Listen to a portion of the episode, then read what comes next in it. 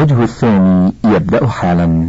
سؤال مضمونه أن الناس في حاجة إلى وضع صورة في البطاقات الشخصية وحفائظ النفوس ورخص قيادة السيارات وفي الضمان الاجتماعي وفي استمارات الاختبار بالمدارس والجامعات وفي جوازات السفر ونحو ذلك. فهل يجوز التصوير لمثل ذلك للضرورة؟ وإن لم يكن جائزا فماذا يعمل من يشتغل في وظيفة؟ أينفصل منها أم يبقى فيها؟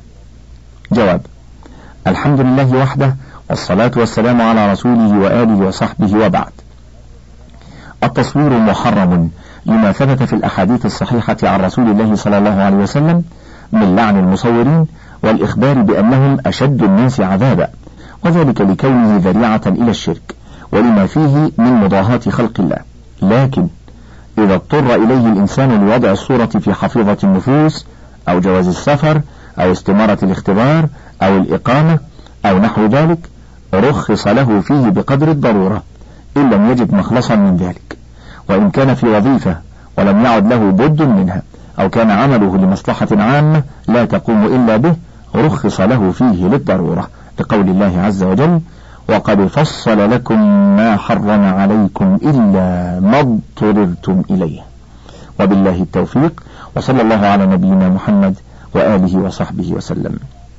سؤال مضمونه أن السائل لم يستخرج تابعية لكراهيته للصور حيث سمع أن الصور محرمة وهو بحاجة ماسة للتابعية ويسأل هل يجوز له أن يتصور من أجل الحصول على التابعية؟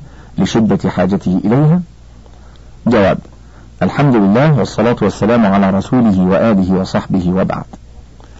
الأصل في التصوير وحمل الصور والاحتفاظ بها أنه محرم لأن النبي صلى الله عليه وسلم لعن المصورين. لكن إذا اضطر الإنسان إلى التابعية في شؤون حياته من انتقال من جهة إلى أخرى أو تولى عملا تقوم به حياته ونحو ذلك وكان حصوله عليها متوقفا على الصور جاز له أن يصور للضرورة فقط. وبالله التوفيق وصلى الله على نبينا محمد وعلى آله وصحبه وسلم. سؤال هل صورة وجه المرأة في جواز السفر وغيره عورة أم لا؟ وهل يصح للمرأة إذا امتنعت عن التصوير أن تستنيب من يحج عنها؟ والسبب منع الجواز أم لا؟ وإلى أين حد لباس المرأة في الكتاب والسنة.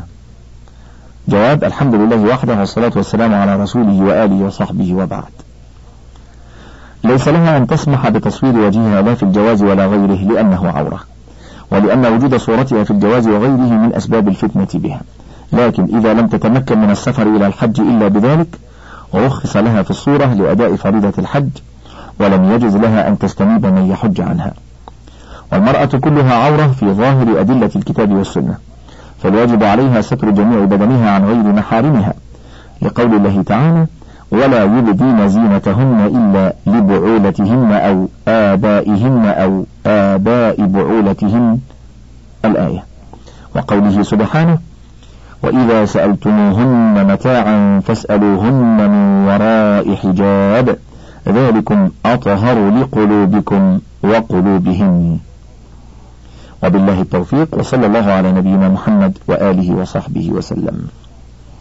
سؤال لقد بلغنا من بعض الناس أن الصور حرام وأن الملائكة لا تدخل البيت الذي توجد به الصور. هل هذا صحيح؟ وهل القصد من هذه الصور المحرمة المصورة كهيئة الآدمي أو حيوان يعني المجسمة أم هي تشمل جميع التصاوير كالصورة الموجودة في الحفيظة والموجودة في الفلوس؟ إذا كان التحريم يشمل هذا كله فما هو الحل من إخلاء البيت من هذه كلها؟ أفيدونا؟ جزاكم الله خير الجزاء.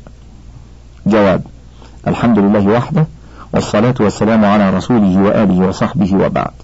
نعم. إن صور جميع الأحياء من آدمي أو حيوان محرمة. سواء كانت مجسمة أم رسوما وألوانا في ورق ونحوه أم نسيجا في قماش أو صورا شمسية. والملائكة لا تدخل بيتا فيه صورة. لعموم الأحاديث الصحيحة التي دلت على ذلك.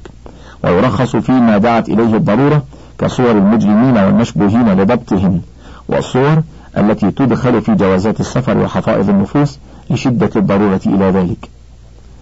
نرجو ألا تكون هذه وأمثالها مانعة من دخول الملائكة البيت لضرورة حفظها وحملها. والله المستعان.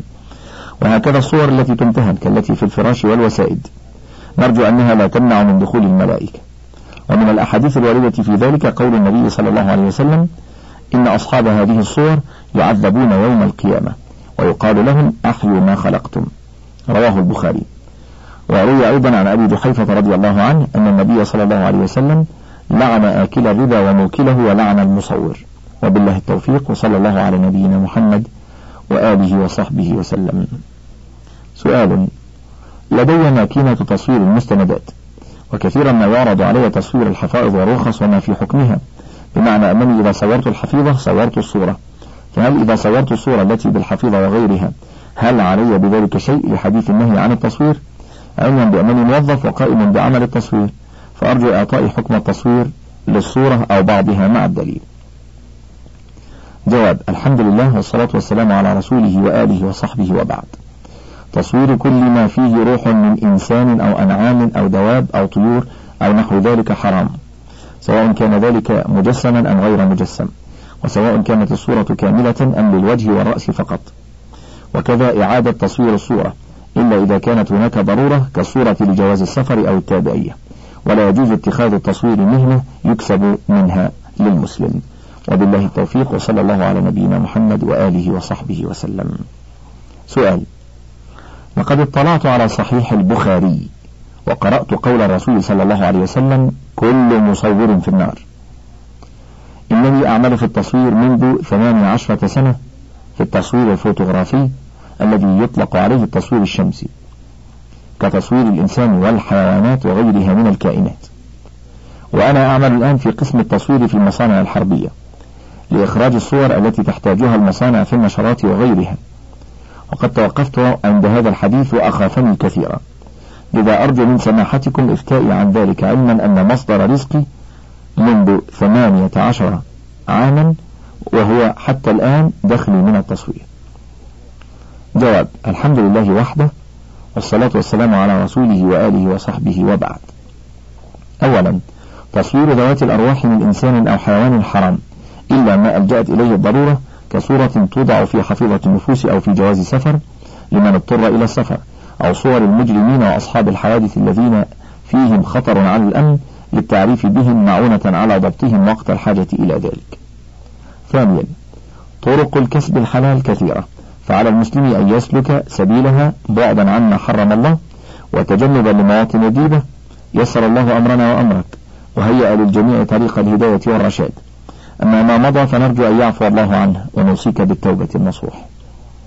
وبالله التوفيق وصلى الله على نبينا محمد وآله وصحبه وسلم. سؤال يوجد لدينا آلة تصوير مستندات وصكوك. أرجو من فضيلتكم إفادتنا عن تصوير دفاتر حفائظ النفوس والمستندات التي تحمل صورا وما شابهها. هل هو مباح؟ والسلام. جواب الحمد لله والصلاة والسلام على من لا نبي بعده وبعد. إن الأصل في تصوير ذوات الأرواح التحريم لما ثبت عن عائشة رضي الله عنها أن النبي صلى الله عليه وسلم قال أشد الناس عذابا يوم القيامة الذين يضاهئون بخلق الله. متفق عليه. وفي حديث ابن عباس قال سمعت رسول الله صلى الله عليه وسلم يقول كل مصور في النار يجعل له بكل صورة صورها نفس فتعذبه في جهنم. فالتصوير لكل ما فيه روح من آدمي وحيوان ممنوع لما فيه من مشابهة لخلق الله. لكن للضرورة يجوز أخذ صور للتابعية والجواز وصور المشبوهين وما عدا ذلك فلا يجوز. وبالله التوفيق وصلى الله على نبينا محمد وآله وصحبه وسلم. الكبائر. سؤال. يقول السائل إنه وجد لابن حزم قولا فيه إن المؤمنين يأخذون كتابهم بأيمانهم والكفار يأخذون كتابهم بشمالهم والمؤمنين من أهل الكبائر يأخذون كتابهم من وراء ظهورهم فبينوا لنا. جواب الحمد لله والصلاة والسلام على رسوله وآله وصحبه وبعد. مذهب أهل السنة والجماعة أنه من مات على الإيمان يتناول كتابه بيمينه ولو كان مرتكبا للكبائر.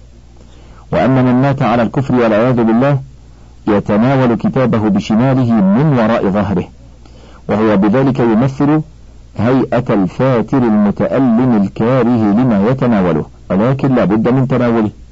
وهذا هو الذي دلت عليه النصوص. فإنها لم يذكر فيها بالنسبة لتناول الكتاب إلا مؤمن ولو مطلق الإيمان. وكافر وإن اختلف نوع كفره أو تفاوتت درجته.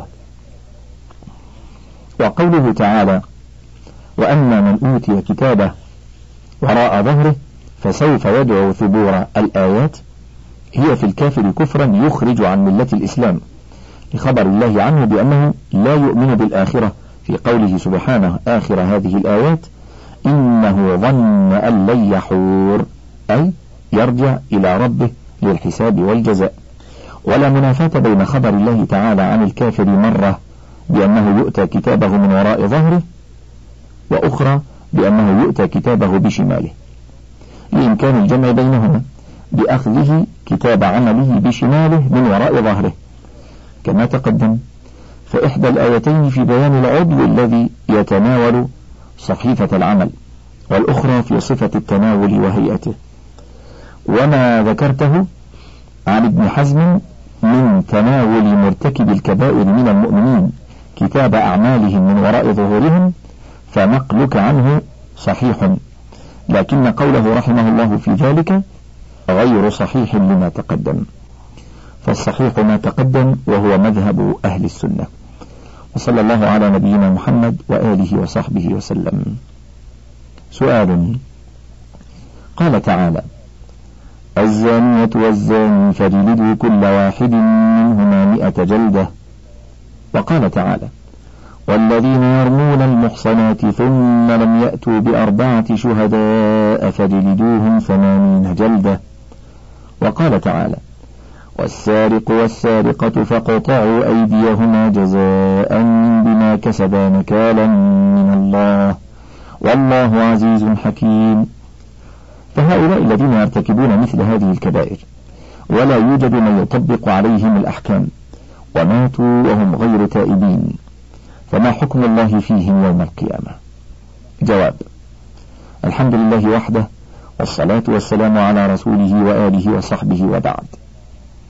عقيدة أهل السنة والجماعة أن من مات من المسلمين مصرا على كبيرة من كبائر الذنوب كالزنا والقذف والسرقة يكون تحت مشيئة الله سبحانه.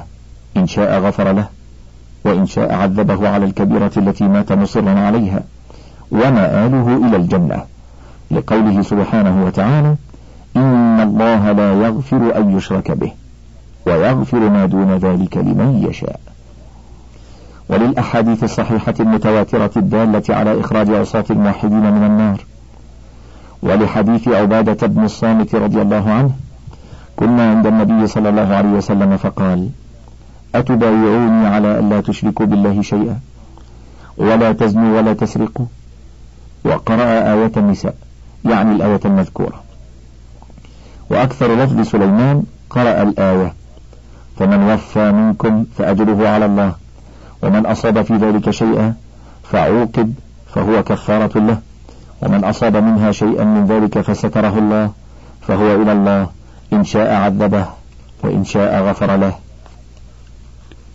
وبالله التوفيق وصلى الله على نبينا محمد وآله وصحبه وسلم. سؤال هل الذي يزني ويشرب الخمر أيمكن لنا أن نقول له أنت كافر أم لا؟ جواب الحمد لله وحده والصلاة والسلام على رسوله وآله وصحبه وبعد.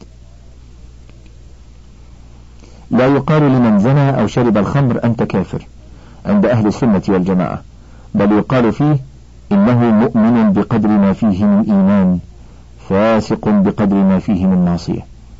وما ورد من قول النبي صلى الله عليه وسلم لا يزني الزاني حين يزني وهو مؤمن ولا يشرب الخمر حين يشربها وهو مؤمن. الحديث فمحمول على نفي كمال الإيمان الواجب لا على نفي أصل الإيمان. بدليل أنه ثبت عن النبي صلى الله عليه وسلم من حديث أبي ذر عند البخاري أنه قال ما من عبد قال لا إله إلا الله ثم مات على ذلك إلا دخل الجنة. قلت يا رسول الله وإن زنى وإن سرق. قال وإن زنى وإن سرق. قلت وإن زنى وإن سرق. قال وإن زنى وإن سرق. قلت وإن زنى وإن سرق. قال وإن زنى وإن سرق على رغم أنف أبي ذر. وكان أبو ذر إذا حدث بهذا قال وإن رغم أنف أبي ذر. قال أبو عبد الله هذا عند الموت أو قبله إذا تاب وندم وقال لا إله إلا الله غفر له. وبذلك يجمع بين أدلة الوعد والوعيد ويعمل بها كلها ولا يرد شيء منها. لكن من استحل الزنا أو السرقة أو شرب الخمر وغيرها من المحرمات المجمع على تحريمه كفر عند أهل السنة والجماعة. وصلى الله على نبينا محمد وآله وصحبه وسلم. سؤال. هل المؤمن يخلد في النار؟ وإذا كان يؤمن بالله وملائكته إلى آخره ولا يؤدي الصلاة يعتبر مؤمنا؟ جواب. الحمد لله وحده والصلاة والسلام على رسوله وآله وصحبه وبعد. لا يخلد المؤمن في النار وما ارتكبه من كبائر الذنوب غير الكفر ومات عليه دون توبة منه يكون به تحت مشيئة الله. إن شاء عذبه ومآله إلى الجنة وإن شاء غفر له ذنوبه. قال تعالى إن الله لا يغفر أن يشرك به ويغفر ما دون ذلك لمن يشاء. وتارك الصلاة كافر كفرا أكبر. يستحق به الخلود في النار كسائر الكفار. وبالله التوفيق وصلى الله على نبينا محمد وآله وصحبه وسلم. سؤال كيف نحكم على من مات وهو مدمن للخمر؟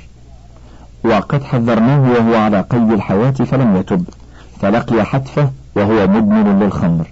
هل يجب علينا أن ندفنه في مقابر المسلمين؟ وما حكم من قتل نفسه متعمدا؟ جواب الحمد لله وحده والصلاة والسلام على رسوله وآله وصحبه وبعد. إذا مات المسلم وهو مصر على كبيرة من الكبائر كشرب الخمر والربا والزنا والسرقة ونحو ذلك وكذلك من قتل نفسه متعمدا فإن مذهب أهل السنة والجماعة أنه مؤمن بإيمانه فاسق بكبيرته وأمره إلى الله إن شاء غفر له وإن شاء عذبه بقدر ذنوبه. نغسله ونكفنه ونصلي عليه ويدفن في مقابر المسلمين. ما لم يستحل هذه الكبائر.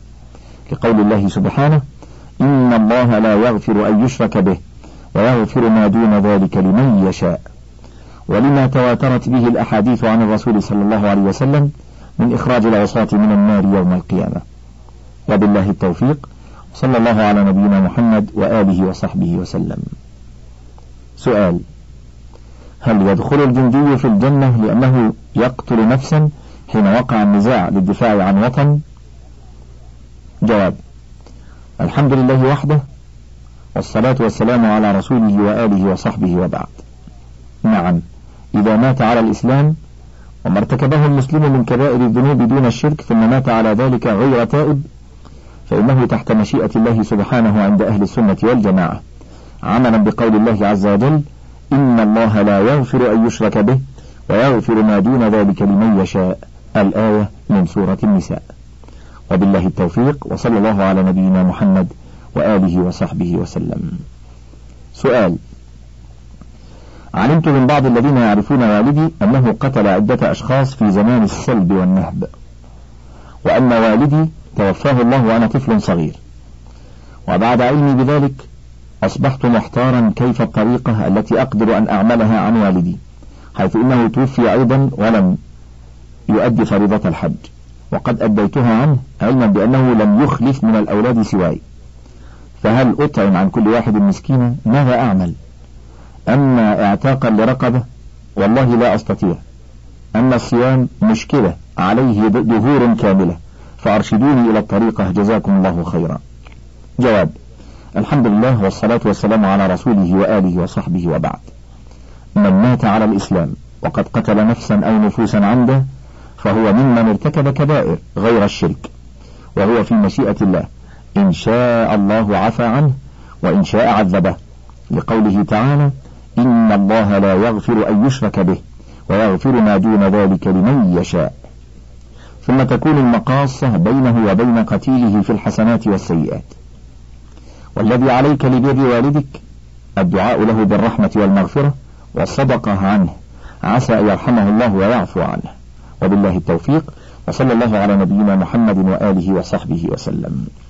سؤال ما حكم الشخص الذي لا يؤدي أي فريضة من الفرائض المكتوبة كالصلاة؟ مع أنه سالم معافى ويعمل الخير للناس ويبتعد عن الشر ويقول إن الله غفور رحيم.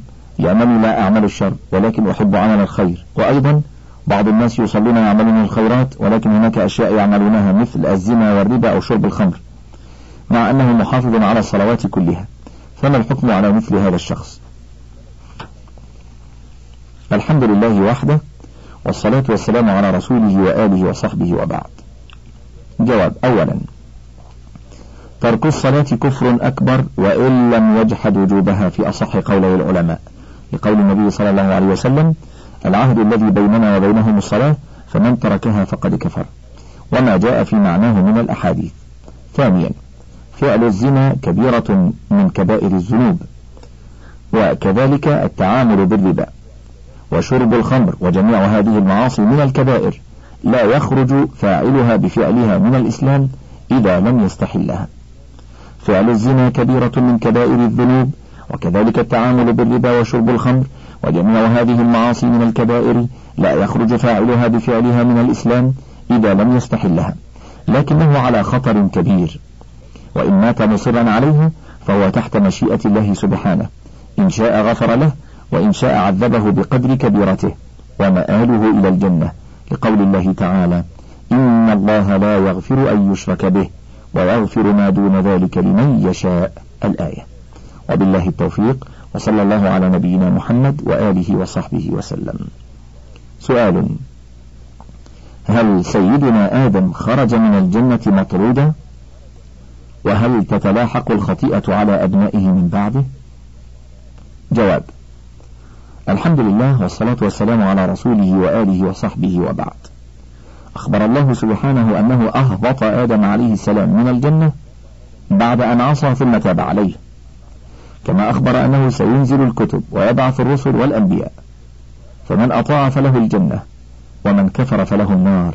قال تعالى قلنا اهبطوا منها جميعا فإما يأتينكم هدى فمن تبع هداي فلا خوف عليهم ولا هم يحزنون. والذين كفروا وكذبوا بآياتنا أولئك أصحاب النار هم فيها خالدون. وبالله التوفيق وصلى الله على نبينا محمد وآله وصحبه وسلم. سؤال ما حكم مرتكب الكبيرة مثل القتل والسرقة والزنا ونحوها في ظل دولة تحكم بغير شرع الإسلام؟ مع الأدلة الصحيحة. جواب الحمد لله والصلاة والسلام على رسوله وآله وصحبه وبعد. من ارتكبها وهو مشرك شركا أكبر ثم مات على ذلك فهو مخلد في نار جهنم. وإذا تاب منها ومن الشرك وعمل صالحا فغفر الله له وبدل سيئاته حسنات. قال الله تعالى والذين لا يدعون مع الله إلها آخر ولا يقتلون النفس التي حرم الله إلا بالحق ولا يزنون.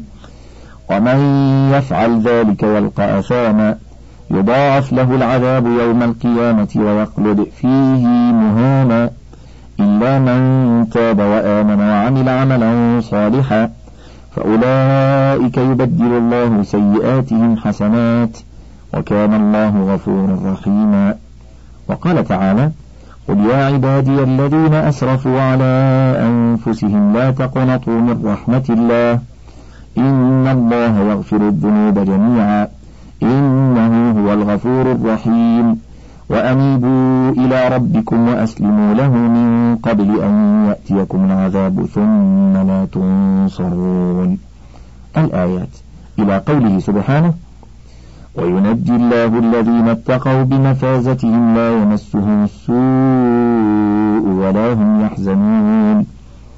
وقوله تعالى قل, قل للذين كفروا إن ينتهوا يغفر لهم ما قد سلف وإن يعودوا فقد مضت سنة الأولين.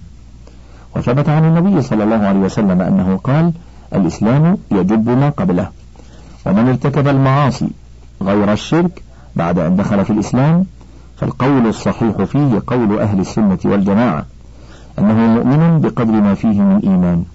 فاسق بقدر ما فيه من كبائر الذنوب غير الشرك بالله. فإن مات عليها غير تائب فأمره عند أهل السنة والجماعة مفوض إلى الله إن شاء عفى عنه وغفر له بسبب إيمانه وإن شاء عاقبه بجرمه. قال الله تعالى إن الله لا يغفر أن يشرك به ويغفر ما دون ذلك لمن يشاء. وقال تعالى وآخرون اعترفوا بذنوبهم خلطوا عملا صالحا وآخر سيئا. عسى الله أن يتوب عليهم. إن الله غفور رحيم. وعن أبي ذر رضي الله عنه قال قال رسول الله صلى الله عليه وسلم أتاني آت من ربي فأخبرني أو قال بشرني أنه من مات من أمتي لا يشرك بالله شيئا دخل الجنة. قلت وإن زنى وإن سرق؟ قال وإن زنى وإن سرق. رواه البخاري ومسلم وغيرهما. ودلت أحاديث الشفاعة الصحيحة المتواترة على ذلك. تفصيل فارجع إليها في صحيحي البخاري ومسلم وغيرهما من كتب السنة. هذا إذا لم يتوبوا. أما من تاب منهم فقد كتب الله على نفسه أن يتوب عليه كما تبين ذلك من النصوص السابقة وغيرها. وبالله التوفيق وصلى الله على نبينا محمد وآله وصحبه وسلم. سؤال ورد في كتاب الكبائر للشيخ ابن عبد الوهاب حديث من قال أنا مؤمن فهو كافر ومن قال أنا في الجنة فهو في النار. أو ما في معناه دون تخريج للحديث ولا تعليل له. تفضلوا بالإفادة عن صحة هذا الحديث وعن تعليل معناه. انتهى الشريط الخامس عشر من كتاب فتاوى اللجنة الدائمة للبحوث العلمية والإفتاء من جمع وترتيب الشيخ أحمد بن عبد الرزاق الدويش المجلد الأول في العقيدة وله بقية على الشريط السادس عشر الذي سوف نستكمل عليه بإذن الله الكلام في فتاوى الكبائر.